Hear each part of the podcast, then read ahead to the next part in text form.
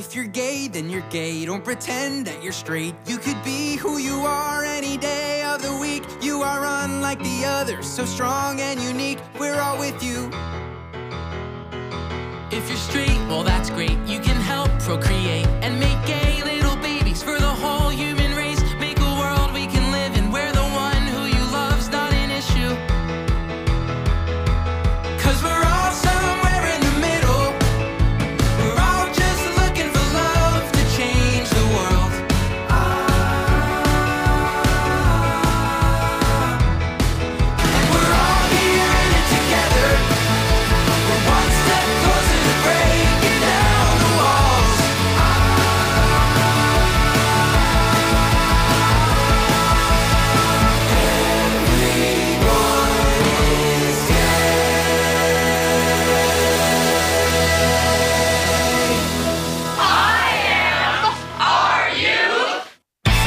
Thanks for tuning in, and welcome to the August 31st, 2020 edition of IMRU Radio Magazine, the world's longest running lesbian, gay, bisexual, and transgender radio show, out front and out loud since 1974.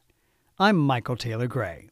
Tonight, we look at two movies available online and meet the queen of lesbian pulp, Ann Bannon. But first, since September 15th to October 15th is National Hispanic American Heritage Month, what better reason to start off this week's show with an encore Gaytino report?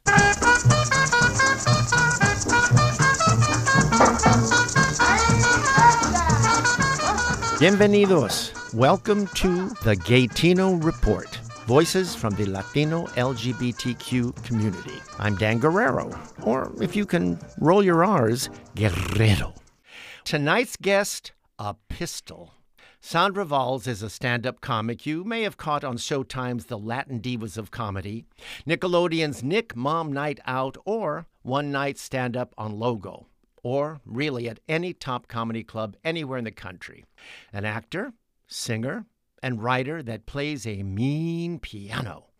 Sandra is also a self proclaimed badass. I suspect that may be her proudest accomplishment. I'm a little scared, but hello, Sandra. Dan, ger- I can't roll my R's. Really? But I'm good with my tongue anyway. So.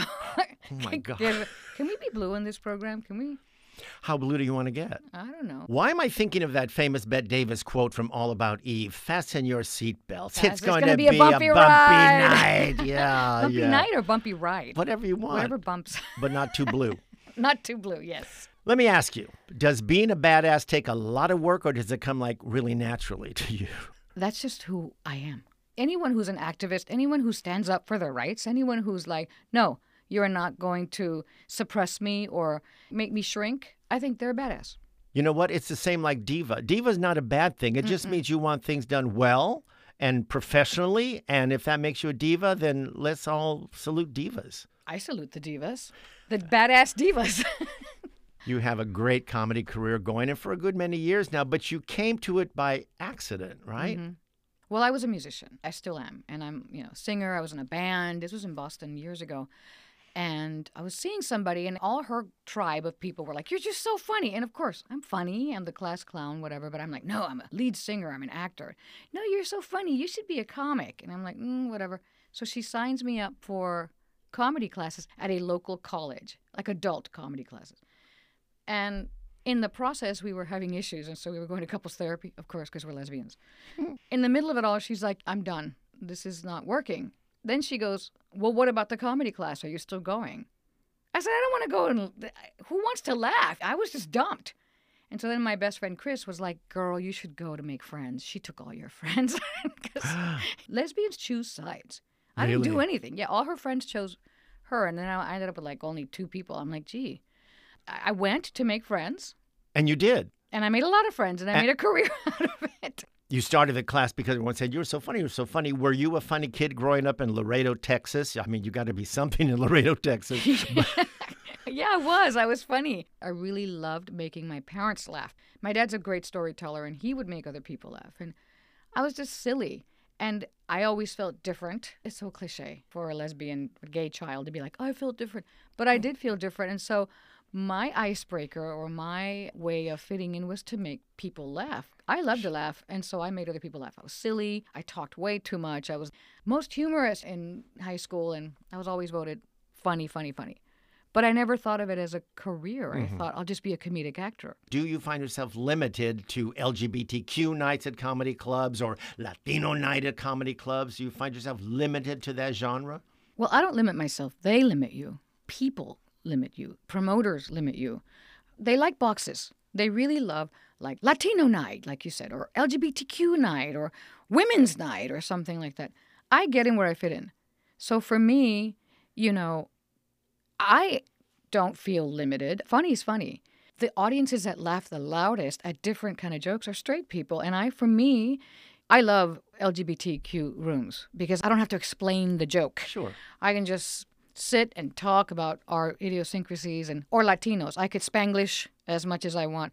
When I have straight audiences who aren't Latino, it's a different take on the joke because we have mm-hmm. to explain and or they find it like for example, I have this one joke that I say, for the Mexican, a sheet is like the cloak of invisibility. Like you know we put sheets on things. We don't have storage units.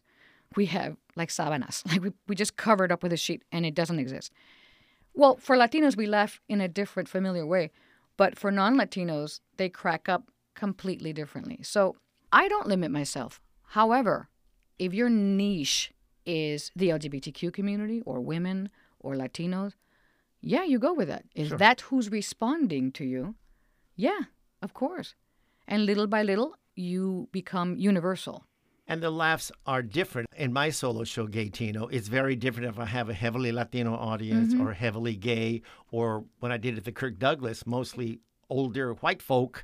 The mm-hmm. laughs are different. It doesn't mean you change your act or change the things, but it is a different energy. It's a different energy. The energy is different. When I'm among my LGBTQ people, it is a validation of who we are. It is a pride thing like, now let's get out there and kick some ass and still stand proud in who we are. So that is how I basically end my show and or they feel like, yay, somebody gets me, which is awesome. When I do straight crowds, it's an educational thing. Like, here's how gay people are, here's how I am, or here's what I feel gay and straight have funny about them. And so they leave a little bit changed, hopefully, like, oh, I never knew that about the LGBT community. So it's kind of a healing profession that I'm in. I believe that comedians are healers. Laughter heals. I think it's a release. I think it's so important to laugh and laugh at ourselves and with ourselves. If I can add a little bit of levity to your day and also have a message while you're laughing, insert a message of encouragement, of enlightenment, of empowerment, then I did my job. I think that's a beautiful thing. And we don't always start out that way. We start out as comics, I just want to be funny, whatever, and, and I'll just say things and, and you find your voice. And as we get older, as you and I both know, we mature, crap starts happening to us in our life. And then as a comic, you are a social commentator. And so you start to observe what makes me happy, what makes me feel good. I no longer want to feel dramatic and like crappy, you know, I want to feel good and, and grow. And so a lot of things have happened in the world and in our own lives that I feel a responsibility with that microphone. I feel a responsibility to empower people and to make them feel good and to heal their spirit. When you laugh and when you can look at your life sort of outside of yourself and try to make it better or try to not get so caught up in your darkness, then I did some spiritual healing. This is Dan Guerrero with the Gaytino Report, and I'm talking to funny lady Sandra Valls. When somebody asks me, What's your comedy about? I say, My life. And they're like, Is it mostly gay? Well, I'm a Mexican gay person, so I guess. I don't know. I mean, it's things that I find funny, including my girlfriend or my ex relationship where we had kids. So I talked a lot about kids. I find them really crazy. So I talked about that. Universal theme. Well, whatever you're living, if you're commenting on your own life, that's what it is. And so I just feel, not everyone feels this, I feel I have a responsibility in that microphone, especially as I get older, to at least leave them a little happier than they were before. And if I made you laugh, I did my job.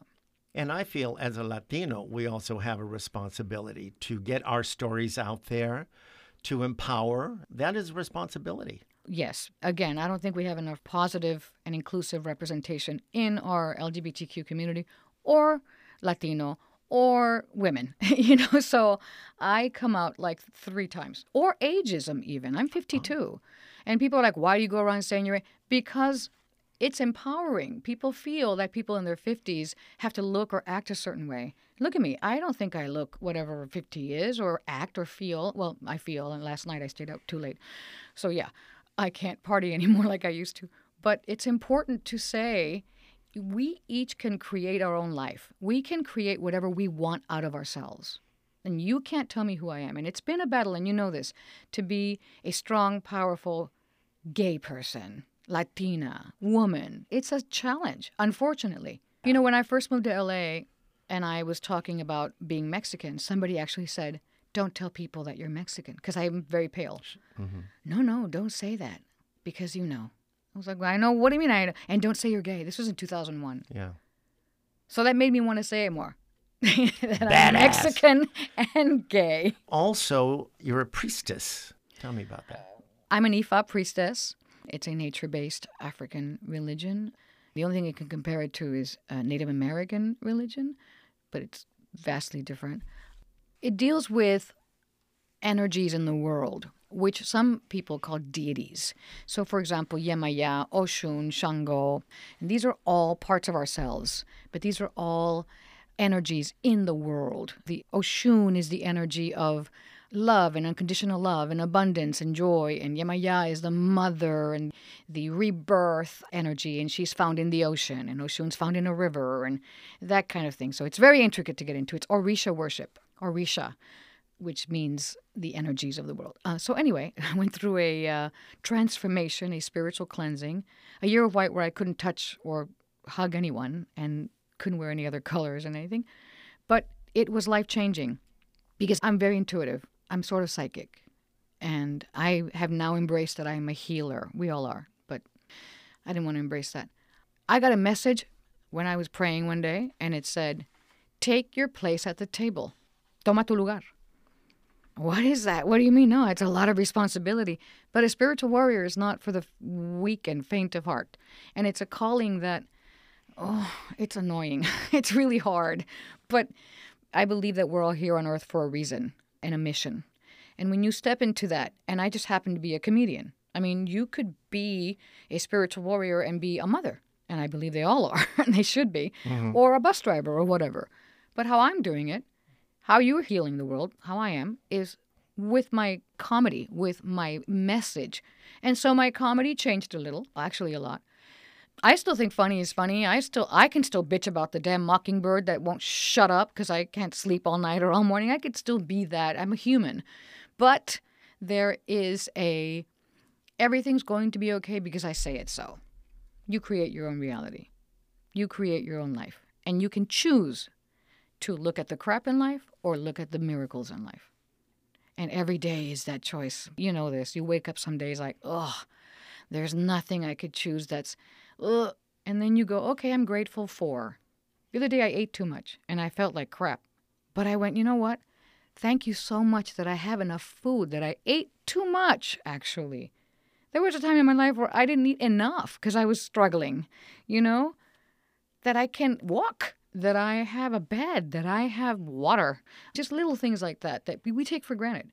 But when you count your blessings, and I'm not saying that I'm always have the best attitude because I really don't, but I struggle and I really challenge myself to see the good in people. I love this quote that says, Don't treat people as bad as they are, treat them as good as you are. And this other quote says, You want to be a badass? Be kind to everyone. Dot, dot, dot everyone. That was, I was like, oh. So often we want to be encompassed by darkness and this one and, oh. It sounds corny when they say choose to be happy, but it's really true and choose to be grateful. I go to Gelson's, a block from where I live, and I see the produce and I go, oh my God, there are places in this country they would drop dead if they saw that. They don't have a scrap, and we don't think anything of it. Nine kinds of apples, 20 kinds of grapes. We have to be grateful. We have so much. And it's harder today to be grateful because there's so much evil going on. But you really can't get buried in that. I have friends who are literally immobilized. You know, they are by what's going on, and that's the last thing we need to do. I believe there's more good people in the world than bad people. And I don't even believe there's bad people. They're just lost and broken. I believe that good Well- people should rise up in the multitudes. Your friends can slowly rise up and change the world with your positive energy. And I know some people listening might be like, oh, that one, she sounds all hoity toity, Oprah, Vanzant, whatever. No, I'm not saying that. And I'm not invalidating anyone who's going through a tough ass time that's just really hard and F everyone. I totally get that. I've been there. But it is difficult. What you say, I totally agree with. But you know, the Women's March, we all went out there. Look at that. No one gave a rat's ass. What did, it do? did no one give a rat's ass? I don't know. Did things change? I think people change on a fundamental personal level. It might not have changed a bill right away or government, but in Buddhism, we say one human revolution in one person can transform the world. One person. I agree. Because now you come and change him and you change her and you smile at this one. It's a ripple effect. Then they might treat their partners better or their coworkers better. And slowly but surely, you spread goodness. So, yes, these women did change each other. I did feel more empowered to go out and keep changing the audience, keep healing the audiences, keep making them understand that there's good in the world. I agree. Before you go, how about tell us your website? We love Sandra.com. And you know what? We do. Thank you. Gracias, Sandra. Thanks for being here today. And gracias, listeners. I'm Dan Guerrero, and I've been talking with singer, funny lady, high priestess, and badass Sandra Valls. Thanks for tuning in to the Gaytino Report. Until next time, ten orgullo. Be proud.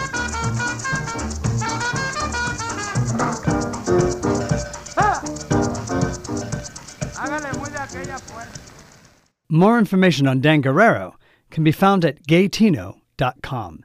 G A Y T I N O.com. Stick around. We'll be right back. Gay activist Morty Manford, coming up now on the Rainbow Minute. Born in 1950, Morty Manford was a lifelong New Yorker who witnessed the Stonewall riots in 1969. From that day forward, he was on a mission equal rights for gays. During a protest in 1972, he was thrown down an escalator and beaten up as the police stood idly by. His parents, Jean and Jules Manford, saw the whole thing on their local newscast, turning them into instant activists. Together with Morty, they appeared on radio and TV, bringing attention to the problem of gay bashing and police harassment. Jean marched with Morty in New York's Pride Parade in 1972 with a sign that read, Parents of Gays, unite in support of our children. She later helped form the support group PFLAG, Parents and Friends of Lesbians and Gays. The Rainbow Minute is produced by Judd Proctor and Brian Burns and recorded in the studios at WRIR in Richmond, Virginia, and read by volunteers like me, Corey Rainier. Hi, I'm Larry. And I'm Gary. You might know us as the Lane Twins. Whether you live in Hollywood or Dollywood, Knowledge is power, so it's a good thing you're listening to IMRU, the longest running LGBT radio news magazine in the country.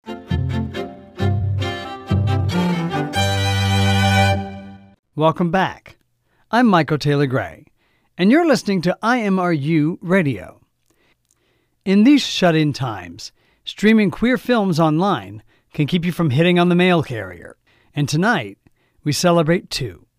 The first of which is Capote. In the 2005 film Capote, reading of the murder of a Kansas family, New York City novelist Truman Capote decides to cover the story himself and travels to the small town with his childhood friend, aspiring novelist Harper Lee. When Perry Smith and Dick Hickok are arrested and charged, Capote forms an emotional bond with Smith during his jailhouse interviews, despite the young criminal's apparent guilt. Steve Pride filed this report. Although it takes place during a single period in Truman Capote's biography, the five and a half years during which he researched and wrote his 1966 classic, In Cold Blood, the film Capote delivers the sum of the man. On the night of November 14th, two men broke into a quiet farmhouse in Kansas and murdered an entire family. And why did they do that? Two worlds exist in this country. The quiet conservative life and the life of those two men. With the underbelly, the criminally violent. And those worlds converged that bloody night. In this dazzling film, Philip Seymour Hoffman is amazing in the title role. But the prolific character actor does not immediately spring to mind when you think of Truman Capote, and he agrees. They came to to my house with the script. Danny and Bennett, who I've known since I was in high school. I didn't go to high school with them, but I met them in the summer program then. And before that time, I'd never thought about it at all. I mean, literally, I, I probably was thinking about uh, napping or something. And um, and they came to my house and, and said, "Hey, we have the script. Do you want to play Truman Capote?" And I was like, I thought first of all that's absurd, and it really was. It was kind of like, well, that doesn't really. I mean, that, that was my reaction. It wasn't like, oh yay, I get to, you know. It was like, what do you, what do you mean? You know, because of my image of Truman Capote in my head didn't really fit me. Like many of us, Hoffman's image of Truman Capote was based on his latter years, long after the writing stopped and he slid into self parody on the talk show circuit. Dick Cavett, Johnny Carson. I watched these when I was a child. I'm sure everyone else did. Uh, I don't. I, I didn't see my. I didn't immediately jump to that image of Truman and me going together. It just didn't. It did, it wasn't the first thing that made me go like, oh, yeah, we're we're like brothers. Yeah, I've decided on a title for my book. I think you'll like it. It's very masculine. It's in cold blood. Isn't that good?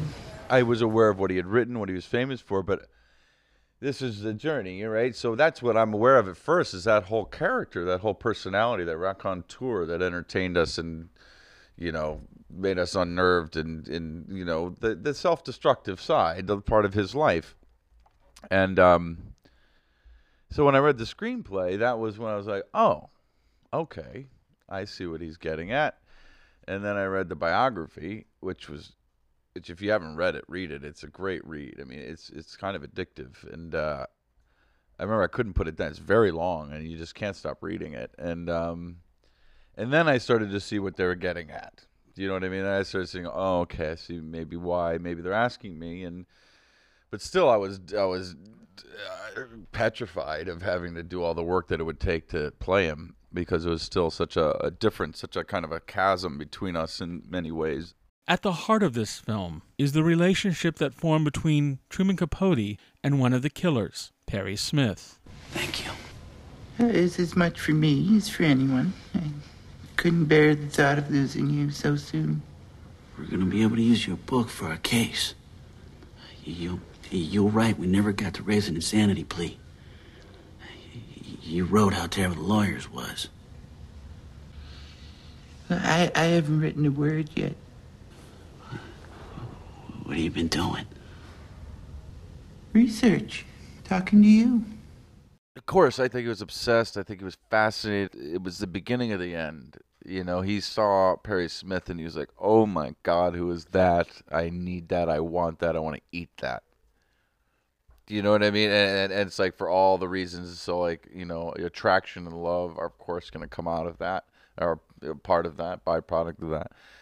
But like Bennett said, I don't know if you were at the press conference, what Bennett said about the idea of them, you know, that it was some sexual uh, relationship. I think is to me, my answer to that is kind of like I don't think it happened. I don't think it, but even if it did, it's not something that I think is really important. I think it would dilute the actual real tragedy that happened here, which happens to do with the end of a, a writer's you know. So, uh, so, uh, so yes, but of course, I think I think I, I like I think he wanted to eat him. I mean, I think it was like if he could have just digested this guy, he, you know, he, he would have. The film presents Truman Capote, warts and all.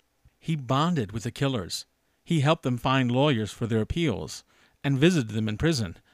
But he needed their execution. He needed an ending for his book. And this conflict is so brilliantly portrayed by Philip Seymour Hoffman that it made my skin crawl. They only exacerbate the problem. They only heighten or intensify it. Maybe we can get them started on a program. I know what exacerbate means.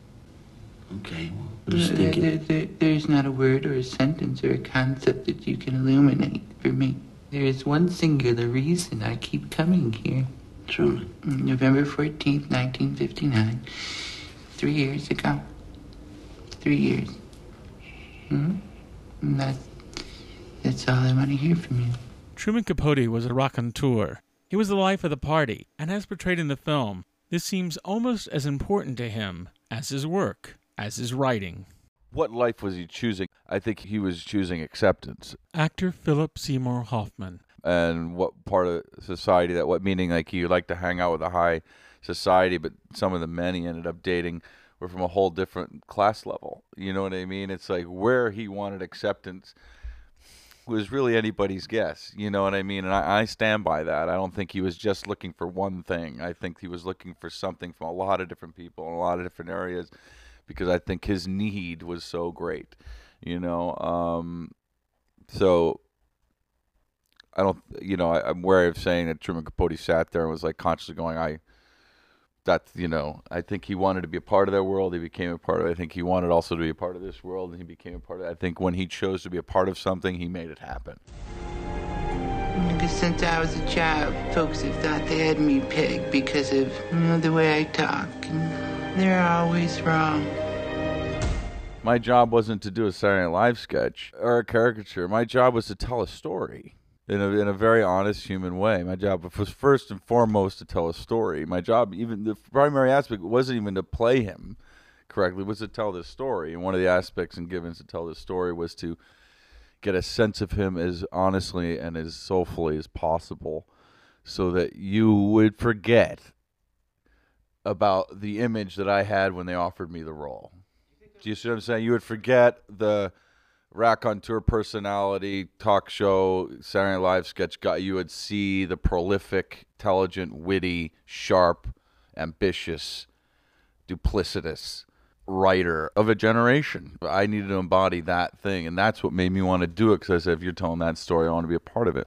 Prior to the release of In Cold Blood, Truman Capote was a prolific writer. His work included the lyrics for the Broadway musical House of Flowers, the screenplay for the Humphrey Bogart film Beat the Devil, the novel Other Voices, Other Rooms, and the novella Breakfast at Tiffany's, which was turned into a classic film with Audrey Hepburn. After the publication of In Cold Blood, perhaps his greatest work, Capote never finished another book or play. This has been a conversation with Philip Seymour Hoffman. Capote was directed by Bennett Miller based on the book Capote by Gerald Clarke with a screenplay by Judging Amy actor Dan Futterman. It also stars Catherine Keener and is a Sony Pictures Classic release. For more information on Capote or other films of gay interest, visit prideonscreen.com. This is Steve Pride. Thanks for listening.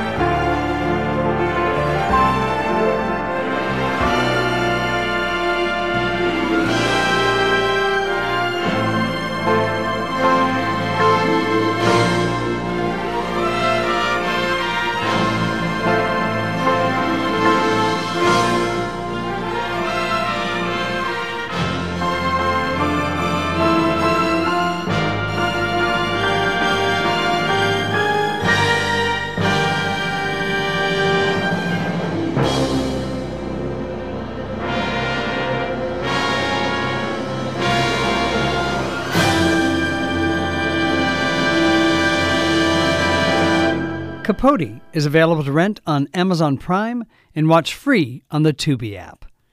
Greg Araki turned Scott Heim's 2004 novel, Mysterious Skin, into a film starring Joseph Gordon Levitt. Steve Pride talks to the guilty parties. It's been five years since the last Greg Araki movie, and it's been worth the wait. His new film, Mysterious Skin, is about pedophilia, hustlers, aliens, sadists, and the dark side of childhood. It's based on the Scott Heim novel of the same name. Summer I was eight years old. Five hours disappeared from my life. Five hours. Lost. Gone without a trace. Hello, this is Greg Araki, director of the film Mysterious Skin. I read the book in 1995 when it was first published, and it just had such a huge impact on me. I just loved it. I mean, I just felt like it was such an important story, but such a, a heartfelt story, and so sincere and just so emotional. It really just kind of devastated me when I read it, and it stayed with me for years afterwards. And so I knew that if I ever did make a film out of a book, this would be the book that I would want to do. The film Mysterious Skin is set in the small town of Hutchinson, Kansas. It's about a troubled eight year old named Brian Lackey who believes he may have been the victim of an alien abduction during a five hour mental blackout. It's about another eight year old named Neil McCormick who has found what he perceives to be love with his Little League baseball coach. Ten years later, Neil is a teenage hustler obsessed with sex with older men. And Brian is still obsessed with solving the riddles of his missing time.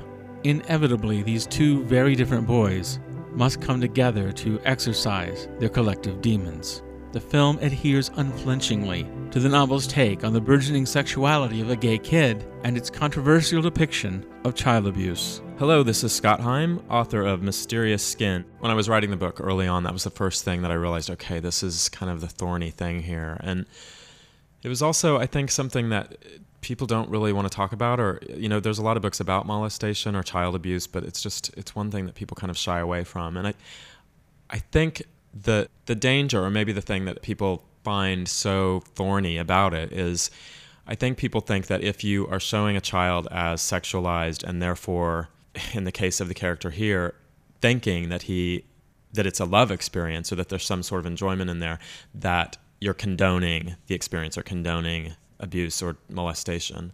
And I'm certainly not doing that at all. I just wanted to show that these situations are never black and white. There's always like various shifting shades of gray, not only with the molester, but with the victim as well. And certainly part of it's based in some ways on the way I was when I was that age. I, I remember being very sort of sexual when I was eight years old. And, you know, I think different children are react very different ways, but, you know, the majority of children have horrible and horrifying experiences when these things sort of things happen. But I think, you know, with the character of Neil, I wanted to show that here's a boy who has a very sexual mother who sort of treats him almost more like a peer than as a son in some ways.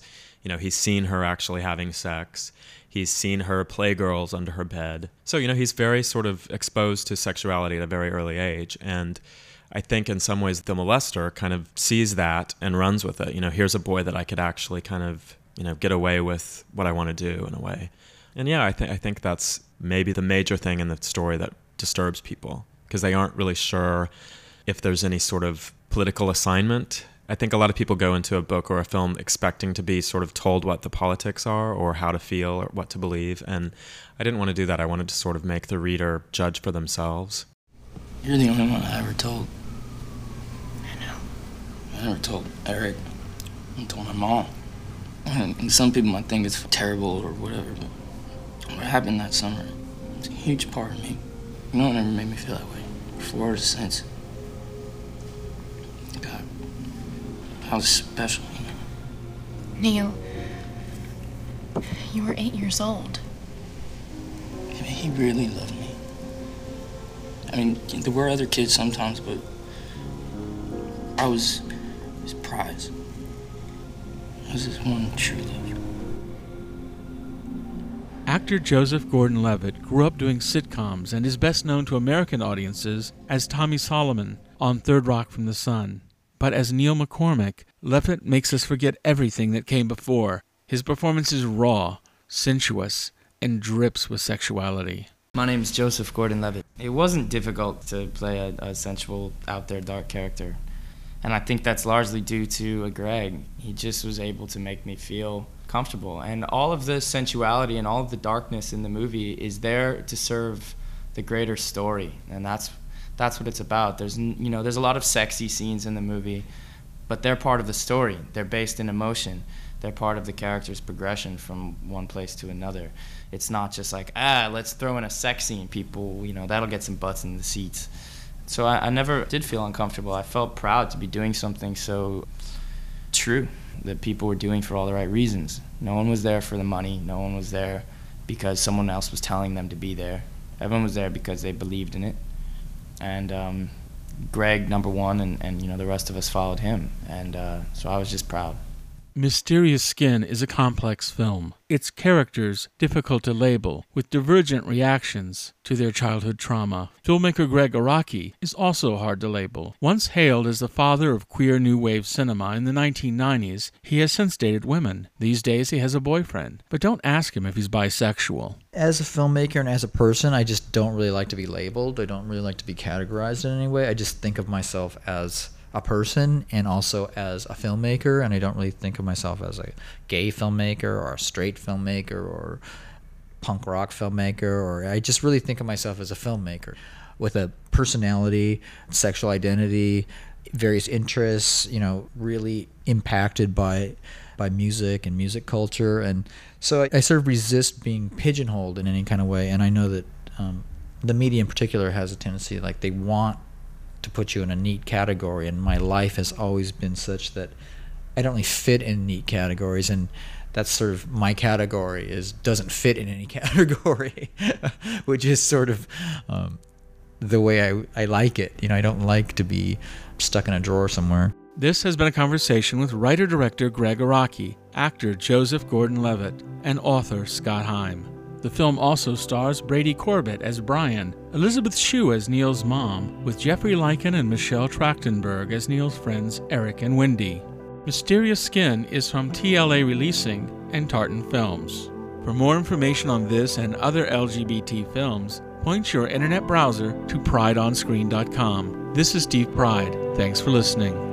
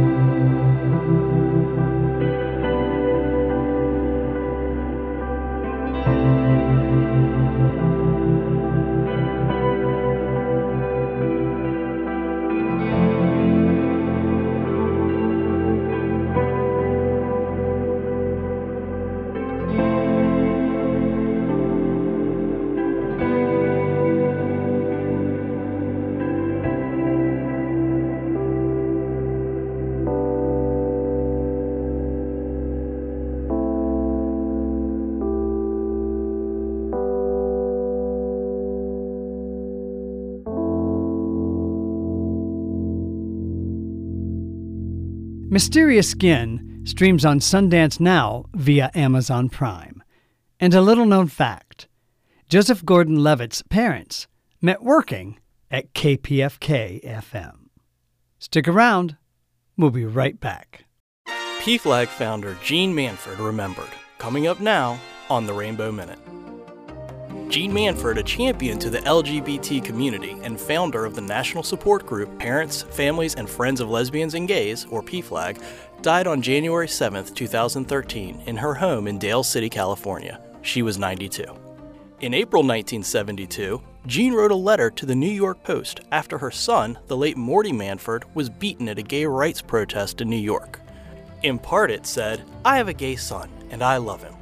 Soon after, she marched alongside her son in the Christopher Street Liberation Day parade, holding a sign that read, Parents of gays, unite in support of our children. The crowd embraced her. Within the year, she'd formed the parent support group in New York City, which blossomed into PFLAG. The Rainbow Minute is produced by Judd Proctor and Brian Burns at WRIR in Richmond, Virginia, and read by volunteers like me, Richmond City Councilman Charles Samuels. This is Judy Shepard, and you are listening to I Am Are You. I am are you. I am are you.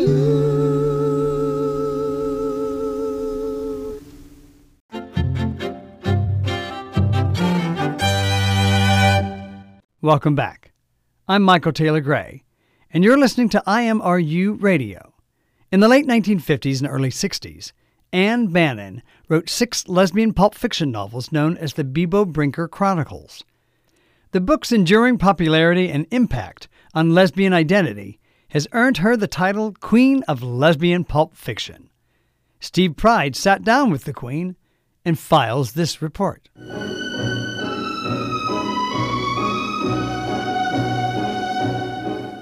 Ann Bannon is the pen name of the most popular writer of iconic lesbian pulp novels of the late 1950s and early 60s. Her six books were Odd Girl Out, I Am Woman, Women in the Shadows, Journey to a Woman, The Marriage, and Beebo Brinker. According to the Bloomsbury Guide to Women's Literature, Bannon's character, Beebo Brinker, has come to personify the 1950s bar butch and her ongoing search for true love. But the real life Ann Weldy was a wife and mother when she wrote these books. And take me back 50 plus years. How did Ann Weldy become Ann Bannon? Well, it was clear to me and reinforced by my very nervous husband that there was no way I could put my actual name on the front of one of those wild and woolly paperback covers. It would end up for sure across the nearly bare bosom of a very seductive lady. And he said, I never want to see that. So I had to find a pen name. It was partly that, and it was partly the problem of sheer terror at being found out. So I went through all kinds of names, and finally, one evening, my husband had brought home a list of prospective customers. He was a salesman at the time, and on the list was the name Bannon. And I thought, gee, that's nice. And it puts me up at the front of the alphabet. So it had everything to recommend it. Plus, nobody knew who it was. Did your husband read your books? No, he's still living. He's in his late 80s. But he confessed to me about three or four months ago that he had read only one of them, and that was the first one, Odd Girl Out and he didn't read it until decades after it had been published and republished by many different publishers. He did, on the other hand, read a few pages when I was writing it, made him very nervous. But I won an Oscar for being a nice young housewife and mom, and that reassured him. I was very conventional outwardly. And he found it difficult to talk about. He didn't want to believe it he assumed that I was just jumping on the same bandwagon with a few other women who were writing original pulp paperbacks at the time. And it was very successful. And when my royalty checks began to come in, he cheered up demonstrably. So, how did it all start? How did you become a writer? I always wrote, and I think providentially at that time, I found on the bookstore shelves a paperback reprint of uh, Radclyffe Hall's novel, The Well of Loneliness, which I found riveting and infuriating because it went from one gloomy crisis to the next, but at least it was a lesbian story and a very interesting one. And practically right next to it on the drugstore shelf was the first lesbian pulp original by an author named Vin Packer, and the book was called Spring Fire and it was a college romance between two young women who were sorority sisters. And I thought, oh, Eureka!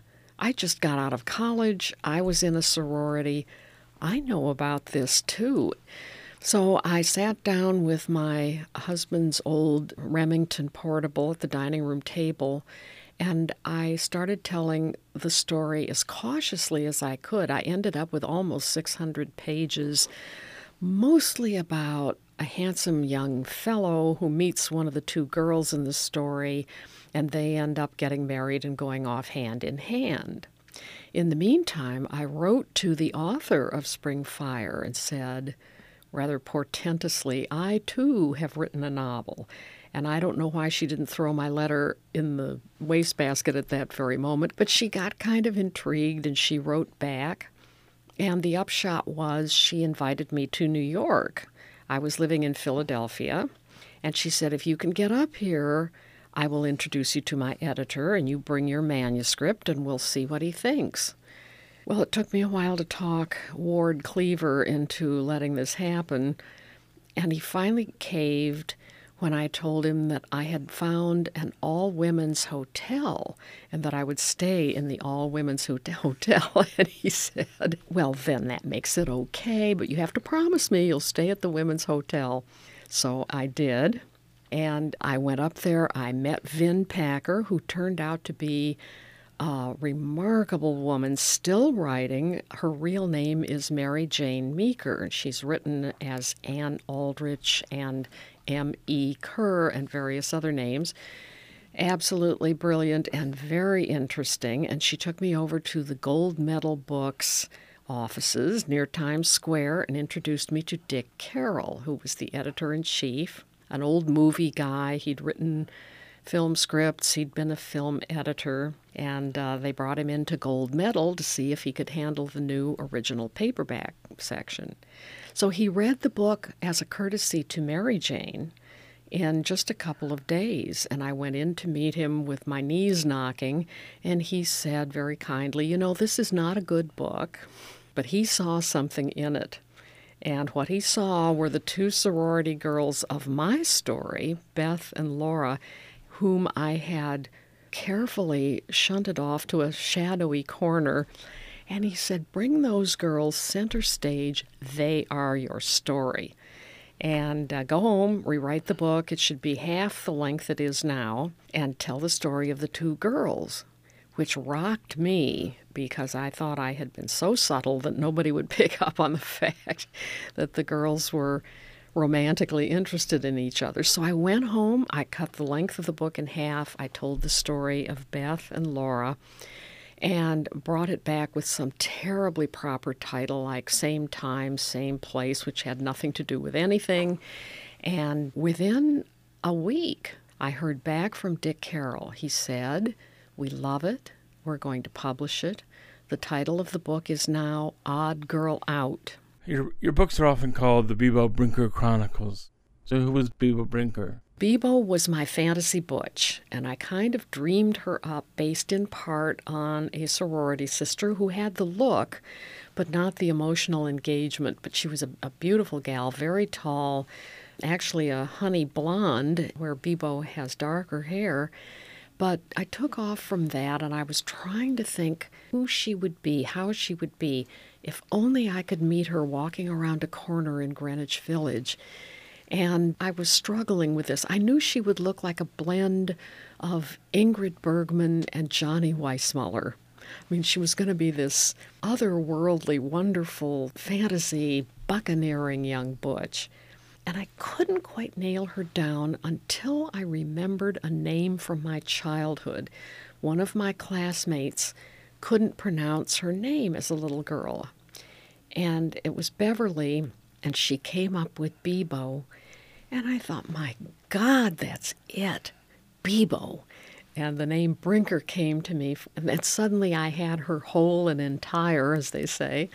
And although I never met a, the real Beebo, I have met women that came pretty close, that all was kind of grabbed me by the heartstrings. So I started with that. She was quite a heller, and she had a lot to rebel against in those times. But she would take jobs that uh, um, permitted her to wear pants. Um, she bravely and foolishly uh, looked butch.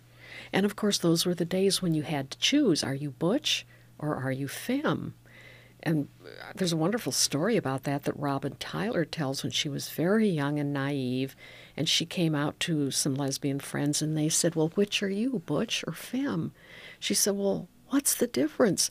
And they said, Well, you know, the femme does the dishes and she does the dusting and vacuuming. And Robin said, I'm a butch.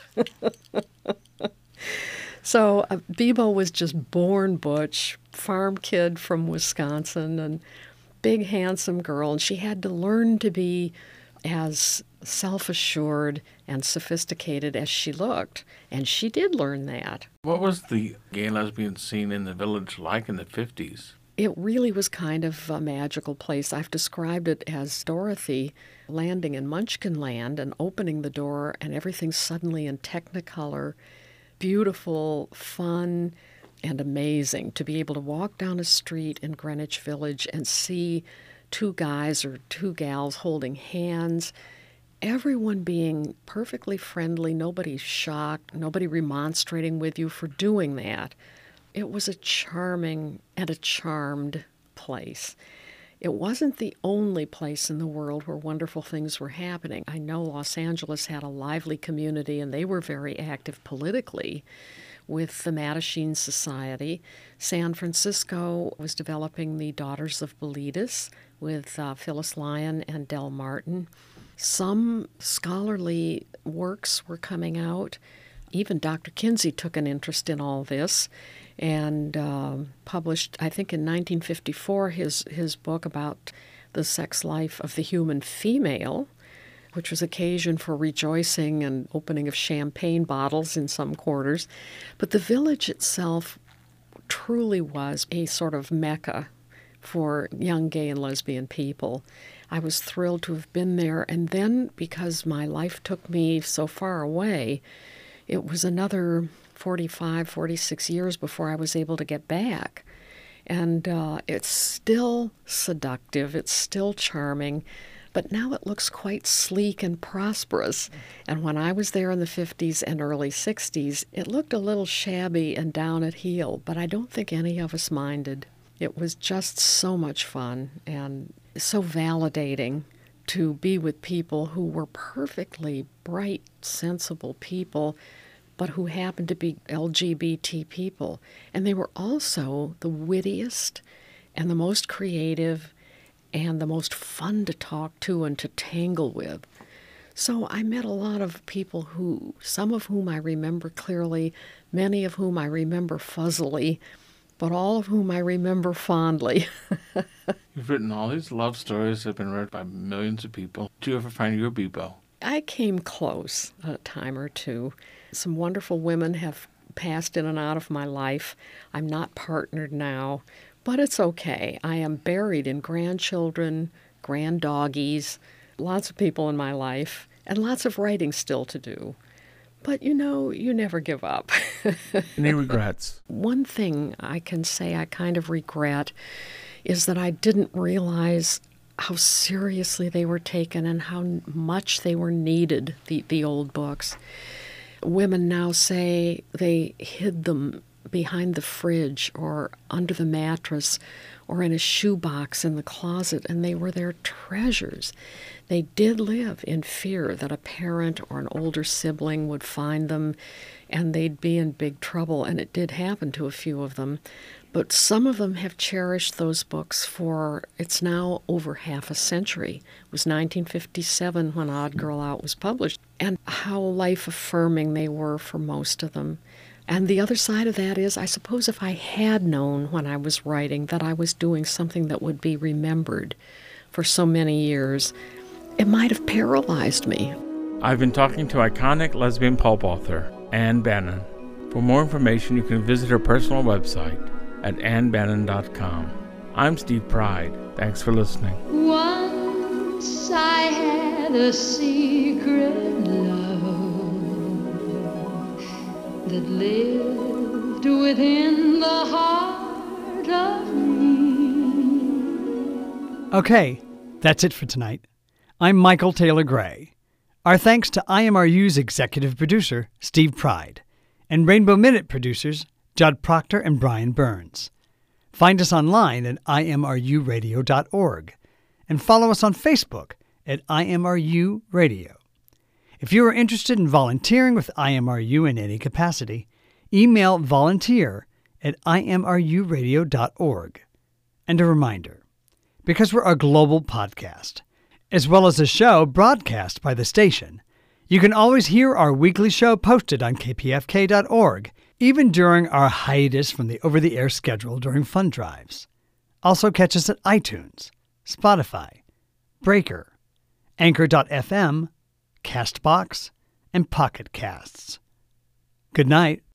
My mama told me when I was young, we're all born superstars.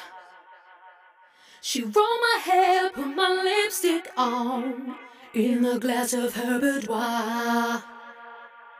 There's nothing wrong with loving who you are, she said, cause he made you perfect, babe. So hold your head up, girl, and you'll go far.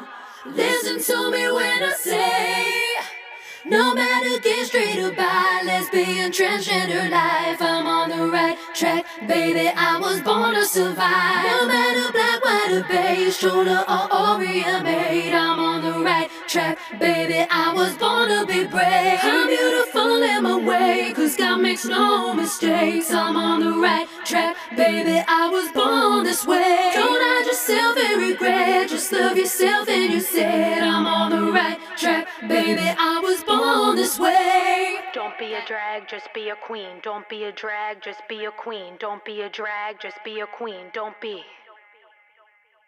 Give yourself prudence and love your friends. so Subway kid, rejoice the truth. In the religion of the insecure, I must be myself, respect my youth. A different lover is not a sin. Believe capital H I am. I love my life, I love this record, and me amo y feliz, no matter gay, straight or bi, lesbian, transgender life, I'm on the right track, baby. I was born to survive. No matter black, white, or beige, shoulder or Orient made, I'm on the right track, baby. I was born to be brave. I'm beautiful in my way, cause God makes no mistakes. I'm on the right track, baby. I was born this way. Don't hide yourself and regret, just love yourself and you said, I'm on the right track, baby. I was born this way.